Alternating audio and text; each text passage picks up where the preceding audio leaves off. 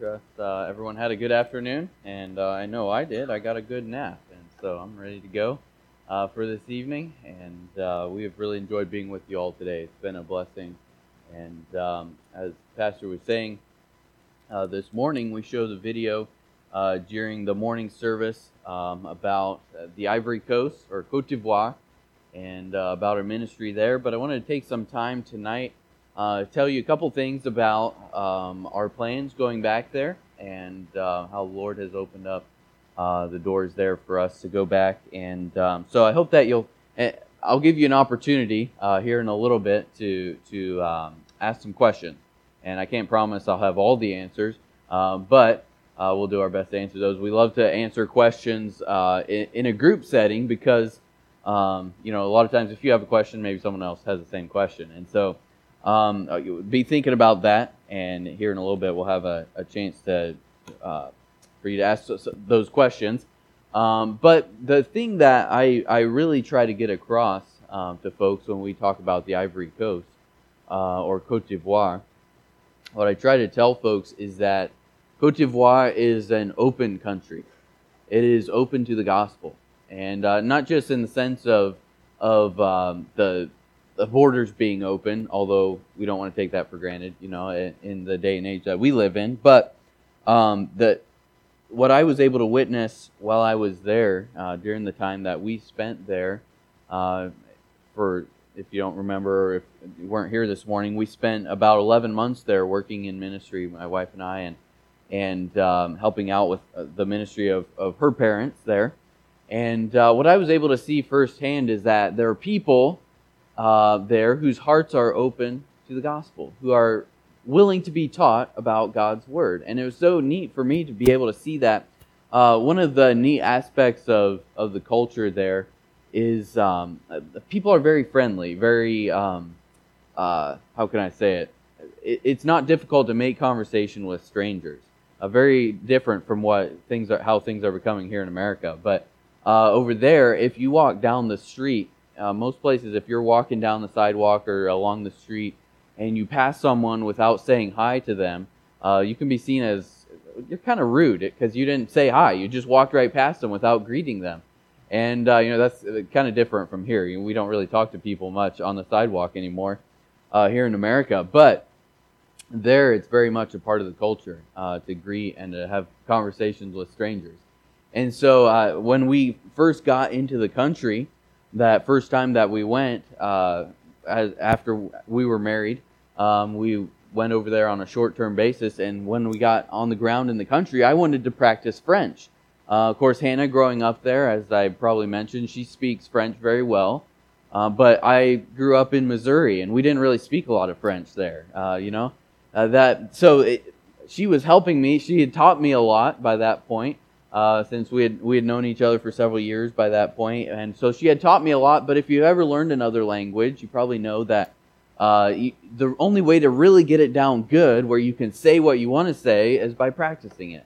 And so I I struck out to start practicing my French, and what I did was just walk down the street and try to trying to talk to people, you know, just trying to strike up conversations and and I knew how to greet people and knew how to say who I was and and speak a few words here and there. And so uh, this immediately started opening up doors because I would walk down the street and I would greet people. And one of the first questions that everyone wants to know is, well, where are you from? Because you're obviously not from around here. And, uh, and then what are you doing here? And of course, we explained uh, right from the beginning that we're, we're missionaries here to teach people about God's Word and tell them about Christ. And uh, during one of the first weeks that we were there, I was walking down the street, and, and there was a man who was standing beside the street, and uh, his his job was he was basically a security guard, and uh, someone had hired him. At, he was working at a house, and so the, the, the people that lived there were out, and he was just keeping an eye on things while while they were gone, and so he was just standing around. He didn't have a whole lot to do, and just had all the time in the world to talk. And uh, he and I struck up a conversation. We began to talk there, and he, of course, was helping me with my French, trying to trying to help me through some things. And uh, I was I was uh, telling him about what I was there to do, and he very right from the beginning was very interested in learning about God's word. His name was Alex, and God opened up the door for us to study the Bible together. And uh, over a process of, of several months, uh, you know, because he lived, or excuse me, he worked in the same place uh, several days a week. I forget exactly, but uh, there was a day of the week where I was able to continually go back and and to keep visiting with him. And uh, since he was working there, had all all the time in the world really, and it was just a few blocks from where we were living, I was able to keep going back and talking with him. And over a process of several months, as my French ability was progressing, and uh, as we were getting deeper into uh, talking about the Bible and what it says, what what is the what is the truth of God's word? What what is it all about? Uh, over uh, that process of several months, we eventually came to a point uh, where I was able to explain to him in French the gospel of Jesus Christ, what, to tell him what Christ had done on his behalf, that Christ had died in his place, to take the penalty for his sin on himself. And uh, as I was, it was such a joy for me, uh, you know, just on a personal level, it was a joy for me to get to that point where I could explain that in French. But uh, Alex, at the same time, I, I kind of give you this to illustrate the situation there. Um, Alex, at the same time, was studying the Bible with a Jehovah's Witness missionary, and so he was getting confused about some things. He was uh, he had some questions and things that we had to work through there. And uh, but there came a time not long after that uh, initial point where I was able to tell him about the gospel. There came a point where we were talking one day, and I was explaining to Alex, you know, there's there has to be a penalty for sin, and Scripture is clear about that. The wages of sin is death. There's a a, a punishment, if we could say it that way. In French, we say le châtiment. That's the the, uh, the the penalty. We could put it that way. Uh, that and that penalty, uh, according to the Bible, is eternity in a, in torment in a place called hell. And so, as I was telling Alex about that, it, it wasn't jiving with what uh, this other man had been telling him, but he saw it in Scripture. He saw that it was the truth of God's Word. And that day, as we were talking, Alex decided to trust Christ as his Savior. And, uh, you know, that was such a neat experience, uh, such a, a wonderful thing to see that uh, God's Word uh, saves people in French. You know, it saves people in West Africa just like it saves people here in South Dakota. And uh, that's really what it's all about. That's what we're going back there to the Ivory Coast to do, to tell people about Christ. And so as we are looking to head back there, um, we are we've been on full-time deputation about a year and a half or so and uh, now the Lord has has brought us up to about uh, just past three quarters of our percent, about 77% of the way there uh, of our support, excuse me. And uh, so we are we are excited that, that the Lord we're kind of in the home stretch, I guess, uh, uh, Lord willing. We would like to be finishing up by the end of this year, and, and the first part of next year be headed over there. And that's we ha- we don't have a date set yet, but that's the goal that we're shooting toward uh, with the Lord's help. And God has been providing along the way, every step of the way, and we're very thankful for that. When we get back over there uh, to Cote d'Ivoire, we will be initially working with uh, my wife's family again. Uh, we'll be uh, helping them about a year. We plan to be with them. Part of the goal of that time will be for me to continue working on French. And, uh, you know, I right now I've gotten to the point where I can carry on some conversations where I can actually preach in French, but that's not as hard as it sounds because you have notes. You know, if you walked around all day and you had typed out what you were going to say, uh, it's not that difficult. So preaching in French isn't really that bad. Uh, but it's that you know those conversations when you when you have to know what you need to say uh, when you need to say it, right? And so um, that, that's a, a, a goal of mine is to uh, continue learning French to the point where I'm not uh, struggling grammatically and making really dumb mistakes all the time, you know, and and uh, making myself sound like a fool because uh, I can't, I I, I don't have it down as good as I should, and so I want to get past that, and so that would be part of the goal during that first year. But then we'd also be able to be involved with their ministry, and uh, it's neat because the the church that they are working with, uh, they're in, in they're in a coastal city, the city of San Pedro, and they have a good group of young people uh, but there's a real need for someone to really focus on that group of young people and uh, to, to invest in them uh, specifically. And uh, so we, we look forward to being involved with that youth ministry there. Uh, and then long term, we'll be looking to branch out from there.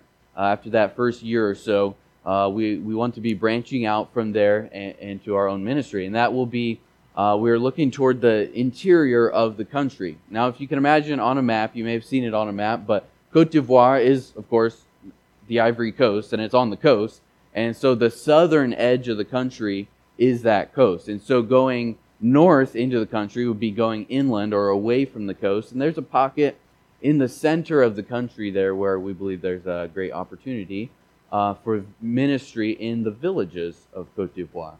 And uh, we are excited to see how God will continue to refine and direct our vision there and how He'll uh, open the doors for us to, to minister there. But uh, what we anticipate uh, and, and our goal that we have in mind is to reach the villages there uh, in that area. And uh, we, we will do that by, well, church planting ministry is the goal, but we will be uh, starting in a smaller city. Not one of the great big, big cities, and there are those. There are big cities, believe it or not, over there. Um, but those the bigger cities are harder to come and go from. So we want to begin in a smaller city uh, that has uh, the, where we'll have the ability to come and go easily, and from there we'll be able to reach out into the surrounding villages. And uh, if you were to, to look on a map or per, perhaps uh, uh, Google like a satellite view of Cote d'Ivoire, from almost any city there in, in uh, the Ivory Coast, you could take a drive out of the city, and, and most in most places you could hit maybe 15, 20, maybe 25 villages within just an hour's drive from that city. And so there's great opportunity uh, that we see if we're in a central location to use that city as a, a base or a hub to reach out and, and to do evangelism and discipleship and plant churches in those surrounding villages. And so that's the, the vision that, that we have in mind for Cote d'Ivoire. And uh, with the Lord's help, we look forward to seeing uh, many people saved and, and glory brought to the Lord. That's the goal.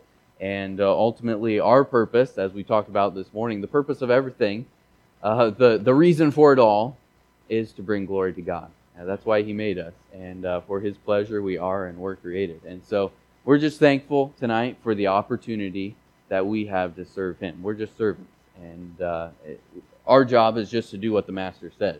Uh, so I want to open it up tonight. I'm thinking, uh, racking my brain here, thinking there's nothing else I wanted to say right at this time, and so I'm going to open it up for questions. Uh, in case there are those. And uh, I know we've gotten to talk with a number of you already throughout the day and uh, answer some questions already, but uh, just want to give you an opportunity if there are any questions that we can answer those. And I say we because uh, a lot of times I, I call in my wife for help, you know, drawing on her experience there in West Africa as well. And uh, she's very helpful in that. But uh, were there any questions tonight? Yes, sir. Mm-hmm. Yeah, just a few countries over.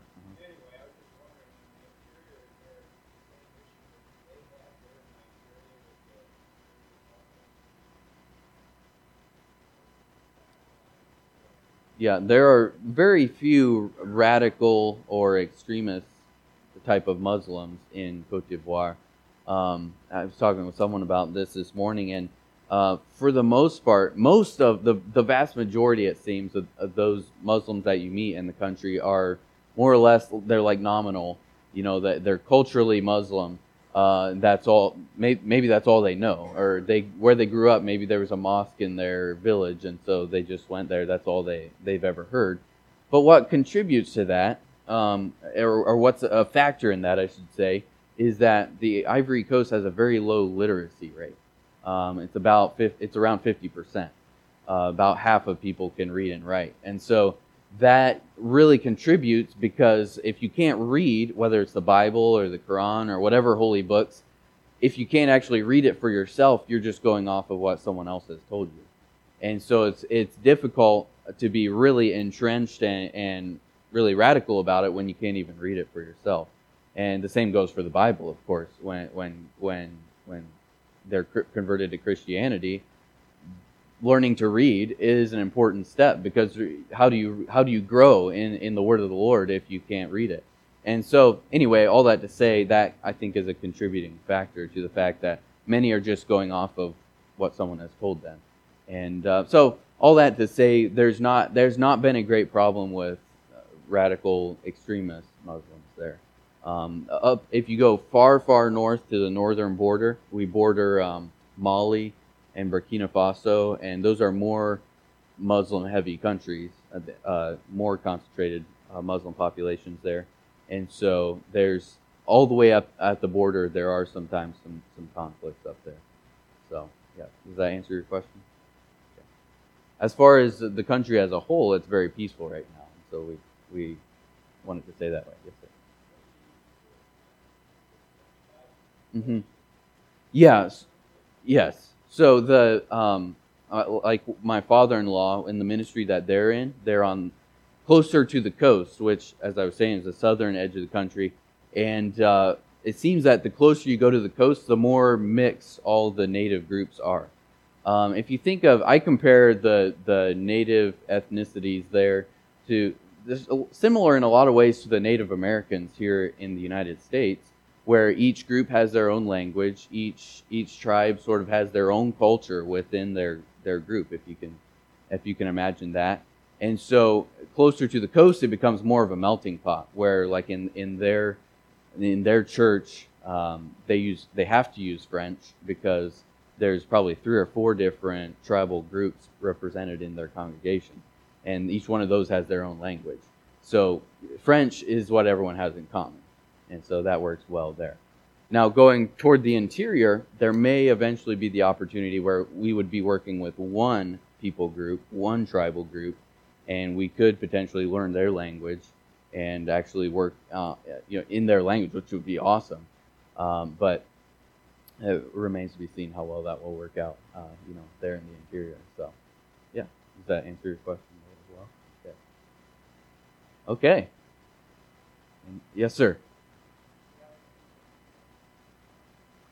Um, I don't know a stat of like yearly income, um, but I can tell you like on a daily basis. Uh, well, on a daily basis, many people are just struggling to get by. But um, for a skilled labor, uh, er, you know, like a uh, someone like a plumber or a mechanic or someone that would come and maybe come and work on your house for you, that kind of thing. Many times they would get paid uh, somewhere in the neighborhood of like ten dollars a day um, is is about how it comes out, and so that it, it's very poverty stricken uh, in general. The the country is is very um, uh, they struggle with a lot of things uh, because of that, and so uh, yeah, it's I, again I don't know a number of, of the actual GDP or whatever, but um, that kind of gives you a picture of what things are like out in the villages, especially people. Many people are just trying to grow things to survive. You know, they're they're um, growing. You'll see fields of rice because uh, the rice is kind of their staple food, but they'll grow their own rice uh, because it's you know they can they can hopefully make it by with that. And so yeah, it's it's sad. Yep, that's the situation there. All right, yes, sir.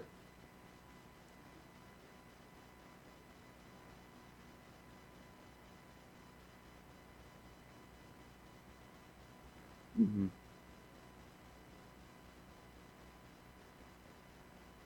Right. Yeah, yeah, good point. Um, there are several of the biggest tribal languages there, the most common.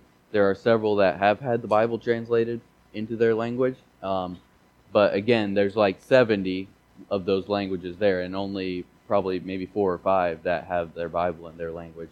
Um, but yes, again, um, even having the Bible in their language, if they do have it, um, they many people have to be taught how to read, and uh, so that is it's a, a very unique situation there uh, in that regard. But um, yes, so we we anticipate probably uh, teaching literacy would be a part of our uh, an avenue of ministry there as well. Um, you know, whether for new believers, you know, helping them learn how to read their Bible, or um, for maybe even as an outreach, you know, teaching people how to read as, as an outreach of the church. Um, that's a great, great door of opportunity there as well.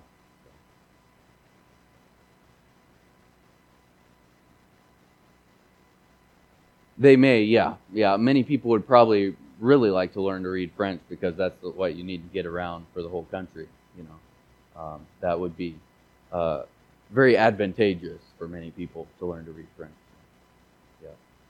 And and there are, uh, yeah, the French Bible is much more common there than those those uh, native native language Bibles. And so, yeah, we have uh, easy access to French Bibles there in the country. All right. Yes. Uh huh.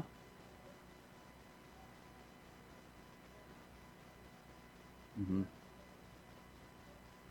Yeah, there's a lot of bartering that goes on. Yeah, or there's they use money. You know, their their uh, West African franc is their currency, um, so they they trade and and and do business on that basis. They do use money, but there's a lot of um, uh, what's the right word? A lot of um, Oh, oh, yeah. There's a there's a lot of um, bargaining, you know, that goes back and forth whenever you buy anything in the market or anything like that.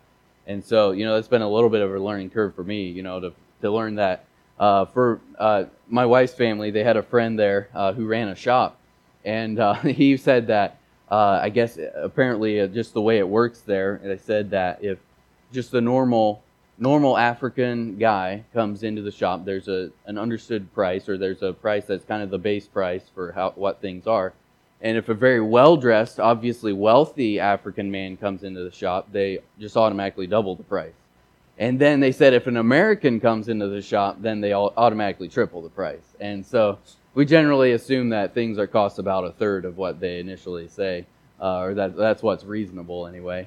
And uh, so yeah, that, there's definitely um, uh, some learn or uh, uh, a learning curve to that, you know, not to be taken advantage of. Um, but but yeah, there's a it's just part of their culture, you know, that that you you uh, negotiate things, if I can say it that way. So yeah, it, it's neat. I saw another hand over here.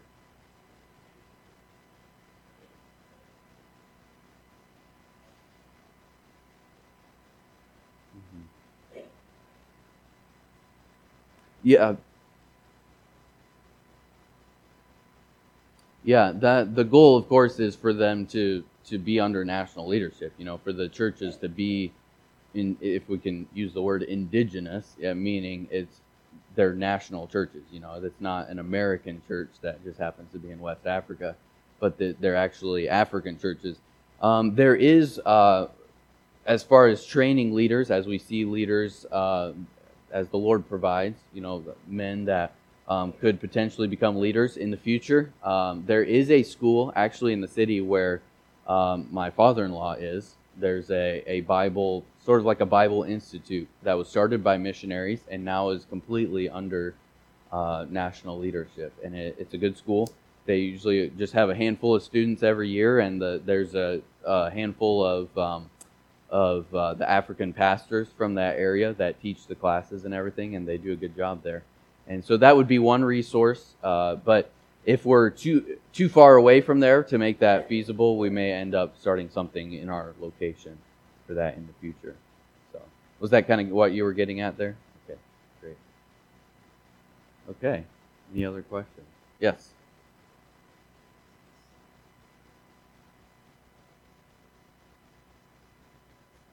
Yeah. Mm-hmm. Yes, there's a wide, wide range of so called Christian denominations. Catholicism is probably the biggest one. Um, they actually have the largest.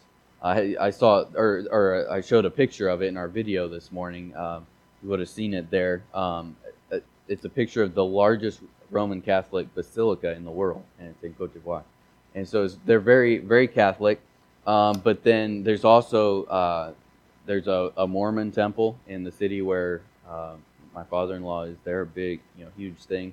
And uh, so the Mormons are there, Jehovah's Witnesses, as I mentioned.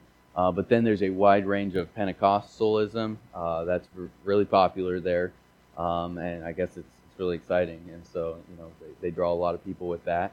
And uh, so yeah, there's there's almost any uh, um, a lot of Methodists there as well. And so there's there's a lot. There's a lot of different things. But the thing to to have in your mind about that is that almost any denomination or religion there at some point it gets mixed in. It gets all mixed together with a traditional um, African belief in the spirits, spirit worship, um, because that is so ingrained in their culture. And uh, even when people are, even when people really get saved, uh, it can be a really big hurdle for them to get over the superstitions and the the the things that all the baggage that comes along with that. so that's one of the biggest hurdles there. Uh, you see, you'll see even people that have been saved for years and been in a good church for years. Uh, it's very difficult to get past um, thinking that you know this sacred tree uh, that that we can actually cut it down if we need to, uh, you know, to clear this piece of property because there aren't spirits living in it, you know. Uh, that but that's so ingrained in their culture, uh, it's very hard to get past some of those things. So yeah, it, it, gets really confusing. A lot of our a lot of what the ministry there is is really uh, dealing with people who know a little bit about the Bible, but clearing up the confusion and opening the eyes to, to the gospel, uh, the, the, true gospel of Jesus Christ. That's really what it comes down to. Yes. All right, I'll take. We'll take uh, one more question if there is one, and uh, and then we'll get into scripture here. All right. A- any other questions? All right, well, we'll be around afterwards, and I'll say this um, if you would like to watch the video that we showed this morning, um, that video about um, the uh, the ministry there and, and, our background and everything, that is available online as well. And so grab our prayer card at the back. We have a website address there, and there's a link to that video from our website. Or you just type it into Google, probably our name, West Africa, or something, and it'll probably come up. Um, and so we'd love for you, for you to be able to, to watch that again and share it with others. And uh, we're, excited to, to uh, share that with as many people as we can. So tonight we'll be in 2 Corinthians chapter 4. Was this my water right here? Okay.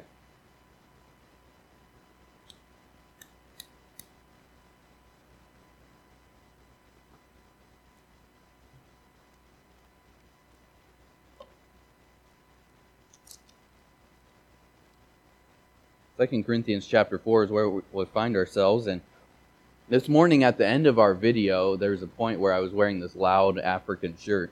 And, uh, you know, I didn't warn you about it or anything, so hopefully it didn't catch you too off guard. But, uh, you know, th- at that point in the video, I was talking about Second Corinthians chapter 4 and verse number 7, uh, which has become a very important verse to me.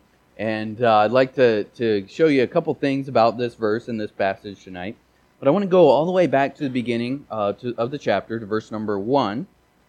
So 2 Corinthians chapter 4 and verse number 1 is where we'll begin. And this is uh, the writing of Paul. He's writing a letter to the Corinthians, and he says this Therefore, seeing we have this ministry, as we have received mercy, we faint not, but have renounced the hidden things of dishonesty, not walking in craftiness nor handling the word of God deceitfully, but by manifestation of the truth, commending ourselves to every man's conscience in the sight of God. I want you to, to, to take a pause here and notice what Paul is talking about. He's talking about how he preached the gospel. If you remember, Paul's ministry uh, consisted of essentially traveling throughout the known world of his time and preaching, essentially church planting in uh, many, many cities. He planted uh, uh I don't I don't know an exact number how many churches he planted. But there's probably some that we don't even know of.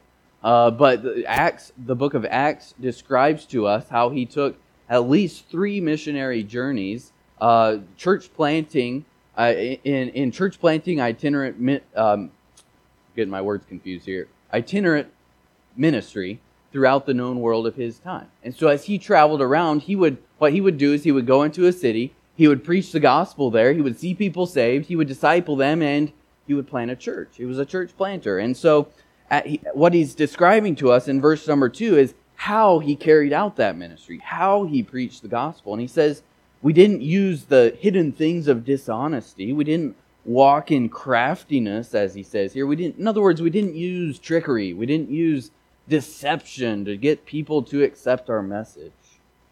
We didn't handle the word of God deceitfully, as he says here, but we did, he says, this is what we did do, but by manifestation of the truth, commending ourselves to every man's conscience in the sight of God.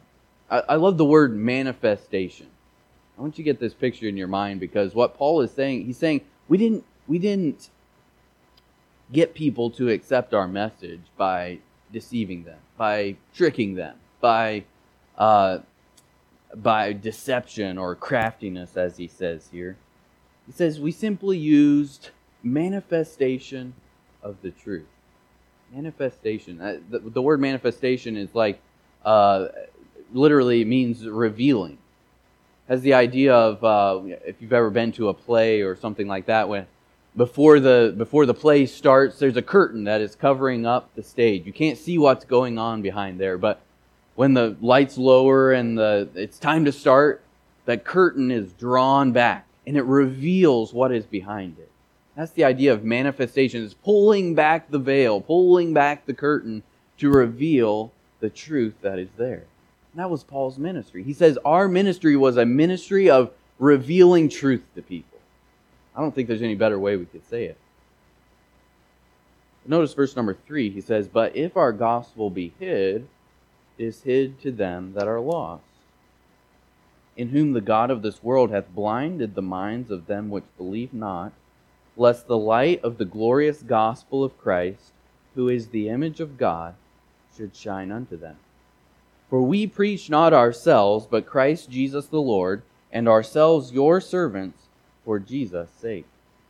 For God, who commanded the light to shine out of darkness, hath shined in our hearts to give the light of the knowledge of the glory of God in the face of Jesus Christ.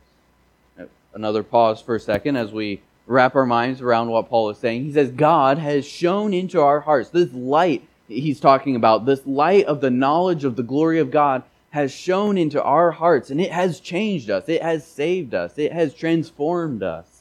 As Pastor talked about this morning, that transforming power of Christ very different from the conforming power of the world.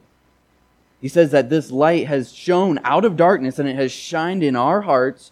And what has it given us? It has given us the light of the knowledge of the glory of God in the face of Jesus Christ. I want you to see tonight that the Apostle Paul here is he's talking about a light. He's talking about the light of the gospel, the light of the truth of God's word, the truth that sets free, the light of the knowledge of the glory of God but then, as he says in verse number seven, but we have this treasure in earthen vessels.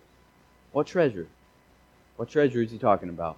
He's tra- talking about that treasure of light, that treasure of truth, that treasure of the glory of God as it is revealed in the face of Jesus Christ, that treasure of light that shines into our hearts, that treasure that changes us, that treasure of the gospel that gives us new life.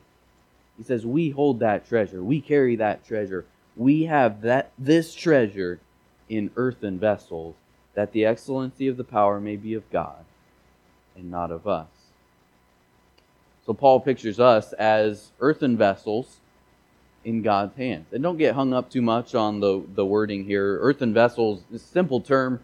Uh, you know, a vessel is is just a container. Uh, we don't really use this word that much that that that way anymore. Um, but when you, I don't know, maybe you had pizza or something for supper last night and you stuck the, the leftovers in a Tupperware container to put them away in the fridge. That Tupperware container is a vessel, according to the definition of this word. It's just a container. That's all it is. But an earthen vessel is a container that's made out of earth. It's a container made out of dirt, right? And if you can picture in the time that the apostle paul is writing here uh, as he's speaking to to these believers in his day and time this would be what maybe what they would put away their pizza in the fridge right? They would use a container made of earth a clay pot if you can if you can get that image in your mind right? It's a an earthen vessel. It's a, just a container that's made out of dirt. So paul is picturing us as earthen vessels. He says that we carry this treasure in earthen vessels. So tonight, I'd like you to see two things that happen, and very quickly, we, will we'll be done quickly here. These just two simple things that I want you to see from this passage. Two things that happen when we do our job as earthen vessels. When we allow God to use us for His purposes. when we yield our bodies to Him, as we talked about this morning, when we allow His hand to have control of our lives. There's two things that I see in this passage. And the first thing, if we go back to verse number three, the first thing is that the gospel is not hidden. What are you talking about? Well, look at verse number three with me. It says, But if our gospel be hid, it is hid to them that are lost. It's a sobering statement of Scripture. A sobering statement. It, it ought to it ought to make us sit up and pay attention. I don't know if you've ever had something that was hidden or lost. Uh, you know, this is something that happens to me more than I'd like to admit. I lose things, right? And uh, I, used to be more of a problem, and, and uh, I would have, you know, lose things like my, my keys or my wallet. You know, it's not something that I use once every month. It's things that I use on a daily basis, but somehow I manage to lose it. And, uh, you know, it's so frustrating because, um, you know, in the case of the key, I remember one time I, I drove home from work. And uh, when I got there, a little bit later, I was looking for the key to the car that I drove. And I could not find it. Now, in my mind, I could not have driven the car home without the key. Are you with me tonight? Uh, I had to have had the key to drive home. So the key, I didn't leave it at work. You know, it's right here at home somewhere. And I searched and searched everywhere, and, and to this day, I don't know what happened to that key. And uh, so I finally got a little tracking device that goes on my keys. And uh, now, if that happens to me, I can just push a button on my phone and my keys ring. And uh, it's a wonderful invention for people like me. And, uh, you know, but the thing is, if you lose your wallet, you lose your keys, or maybe you've had that experience of looking everywhere for your sunglasses and then you realize they're stuck on top of your head or you know something like that where it's it's right within reach but you can't see it. That's what we're talking about tonight. Something that's it, you know it has to be right here. It's just within your grasp but it's hidden from view. Last year we were at a, a mission conference that was like a, a wednesday through sunday conference. And so after one of the the evening services on one of the weeknights we were at the back of the auditorium at this church and uh, we had been talking with people, and our kids were playing around back there, and we were getting ready to get loaded up and headed out. And so I started, I was looking for Daniel, our oldest, and I called for him, you know, Daniel, and I was looking between the pews, you know, Daniel, come. And uh, then I looked around and I realized people were looking at me funny and laughing at me, like, uh, and then I realized that I was holding Daniel at my side right here, and uh, you know, he was he was looking at me like, Dad, you're cra- you're crazy, Dad, and uh, that's the idea of something being, it's right in front of you. It's, it's within your grasp, but it's hidden from view. That, those are silly examples. But what, what is Paul talking about tonight? He's talking about the gospel of Jesus Christ. Our gospel, he says, if it is hidden, who is it hidden to? The gospel that we're talking about tonight, the truth of God's word, the fact that Christ, the Son of God, came and was incarnate in human flesh. He became man. He was all man, he was all God at the same time. It's beyond our comprehension, but Scripture tells us that he lived a sinless life. He was tempted in all ways, like as we are, yet without sin. At the end of his life, he went to a cross to suffer and to die for my sin. To die in my place, to take the penalty, that punishment, that le châtiment, as I was talking about earlier, the, the, the penalty for my sin. He took it on himself. He was buried in a tomb for three days and he rose from the grave. He was resurrected so that I can have eternal life. My friends, that is the gospel of Jesus Christ and it's for everyone. It's not just for black people, it's not just for white people. It's not just for people in in South Dakota or just for people in West Africa. It's not just for rich people, it's not just for poor people, it's for everyone, but to some people it's hidden. Their eyes are blinded as this passage tells us, in whom the God of this world hath blinded the minds of them which believe not. So, simply, friends, tonight, when we are doing our job as earthen vessels in God's hands, we are doing what God wants us to be doing. Our ministry is what the Apostle Paul's ministry was revealing the truth, manifestation of the truth, opening the eyes of the blind if our gospel is hid, it is hid to them that are lost. Christ, before he ascended to heaven, told his followers, and And we are part of that, that group. We are, by extension, we receive the, uh, the command of Christ to go ye into all the world and preach the gospel. What was he saying? He was saying that the gospel is hidden to those that are lost. Our job is to go and reveal it to them. Our, our job is to preach it, to, re, to manifest the truth to them. So when we are doing our job, we are doing what God tells us to do with the gospel as earthen vessels. The gospel is not hidden, but I want you to notice, secondly, and I said we only have two things, so this is the last thing tonight. The second thing that happens is that when we are doing our job as earthen vessels, we bring glory to God. You say, what are you talking about? Well, look at the verse, verse number seven with me. And it says this, but we have this treasure in earthen vessels. We already looked at that part. But then the second part of the verse, he says this, that the excellency of the power may be of God and not of us. And the word that here is an explanation. It's like he's saying, essentially, he's saying it's so that. He's explaining why God uses us as earthen vessels. He's saying God uh, gives us the ability to carry this treasure in earthen vessels. Why? It's so that the excellency of the power, and the word excellency here is is uh, it has to do with the immense measurement of the power. Other places in Scripture, it's it's translated as um, beyond measure or exceeding. It's talking about the immense power of the gospel, the the immense saving power of the truth of God's word that is wielded in the gospel. But he says that that tre- or the, the, the, the power of that treasure it comes from God and not from us.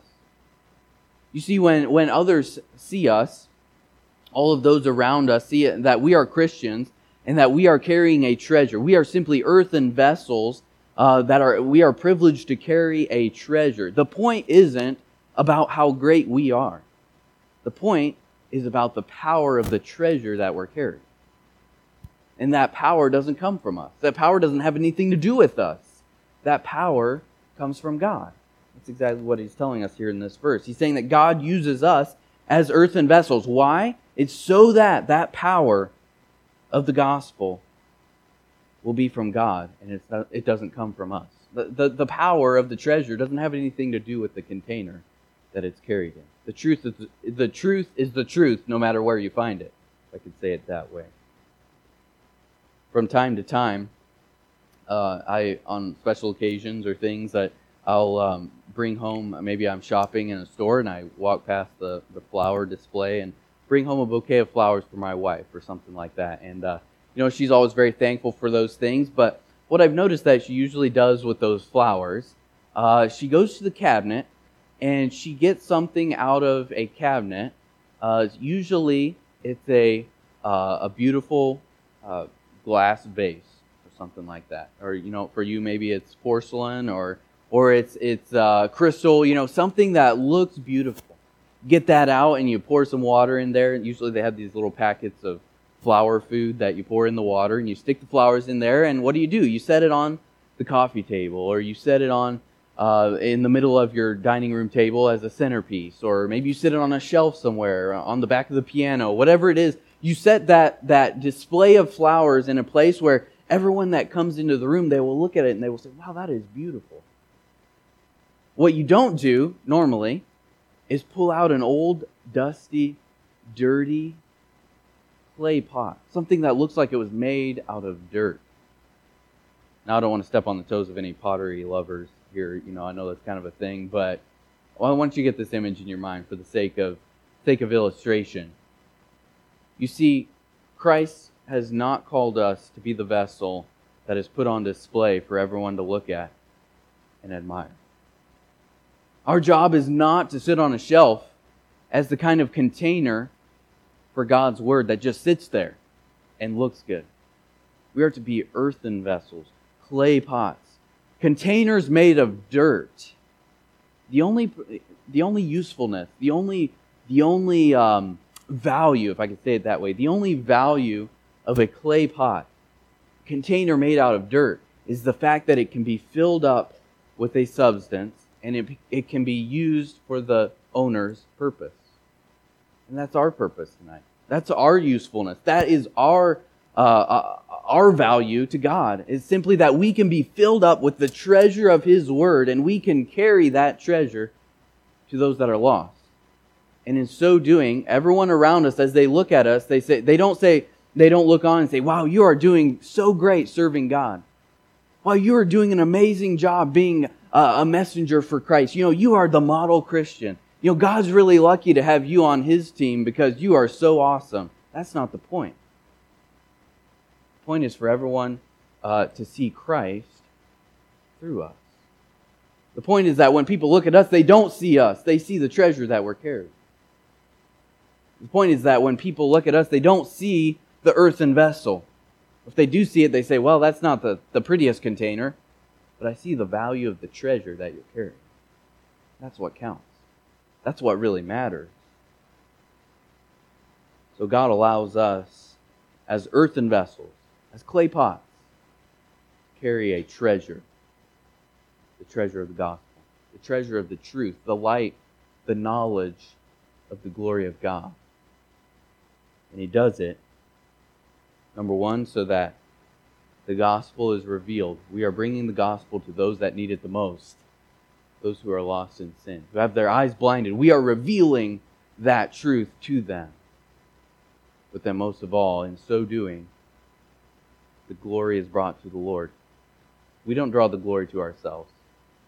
We don't draw all the praise to ourselves as just simple clay pots. But when we get this all in perspective, we realize that the glory for the salvation of souls, the glory for the treasure of the gospel, goes back to the source of its power. Jesus Christ. I believe, according to Scripture, that one day I will stand before Christ in judgment, uh, as, as Paul himself talks about elsewhere, that every man's works will be judged. And uh, as I stand before Christ on that day, I don't know when it will be. I hope it's a little while still, um, you know, when this life is over. But on that day, when I stand before Christ, I don't want him to look at me and say, Nathan, you looked really good sitting on the shelf.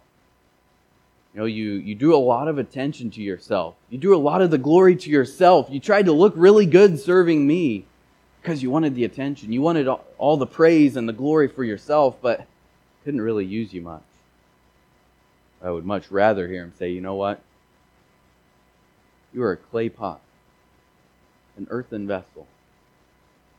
That meant you might have looked like dirt sometimes, but it meant you were useful to me. I was able to fill you up with the treasure of my word. I was able to fill you up with the treasure of light. And because of it, I was able to use you for my purpose. And that's what really matters. Let's pray. Thank you, Lord, for your word. I thank you that as we are simply clay pots in your hands, Lord, that you choose to use us.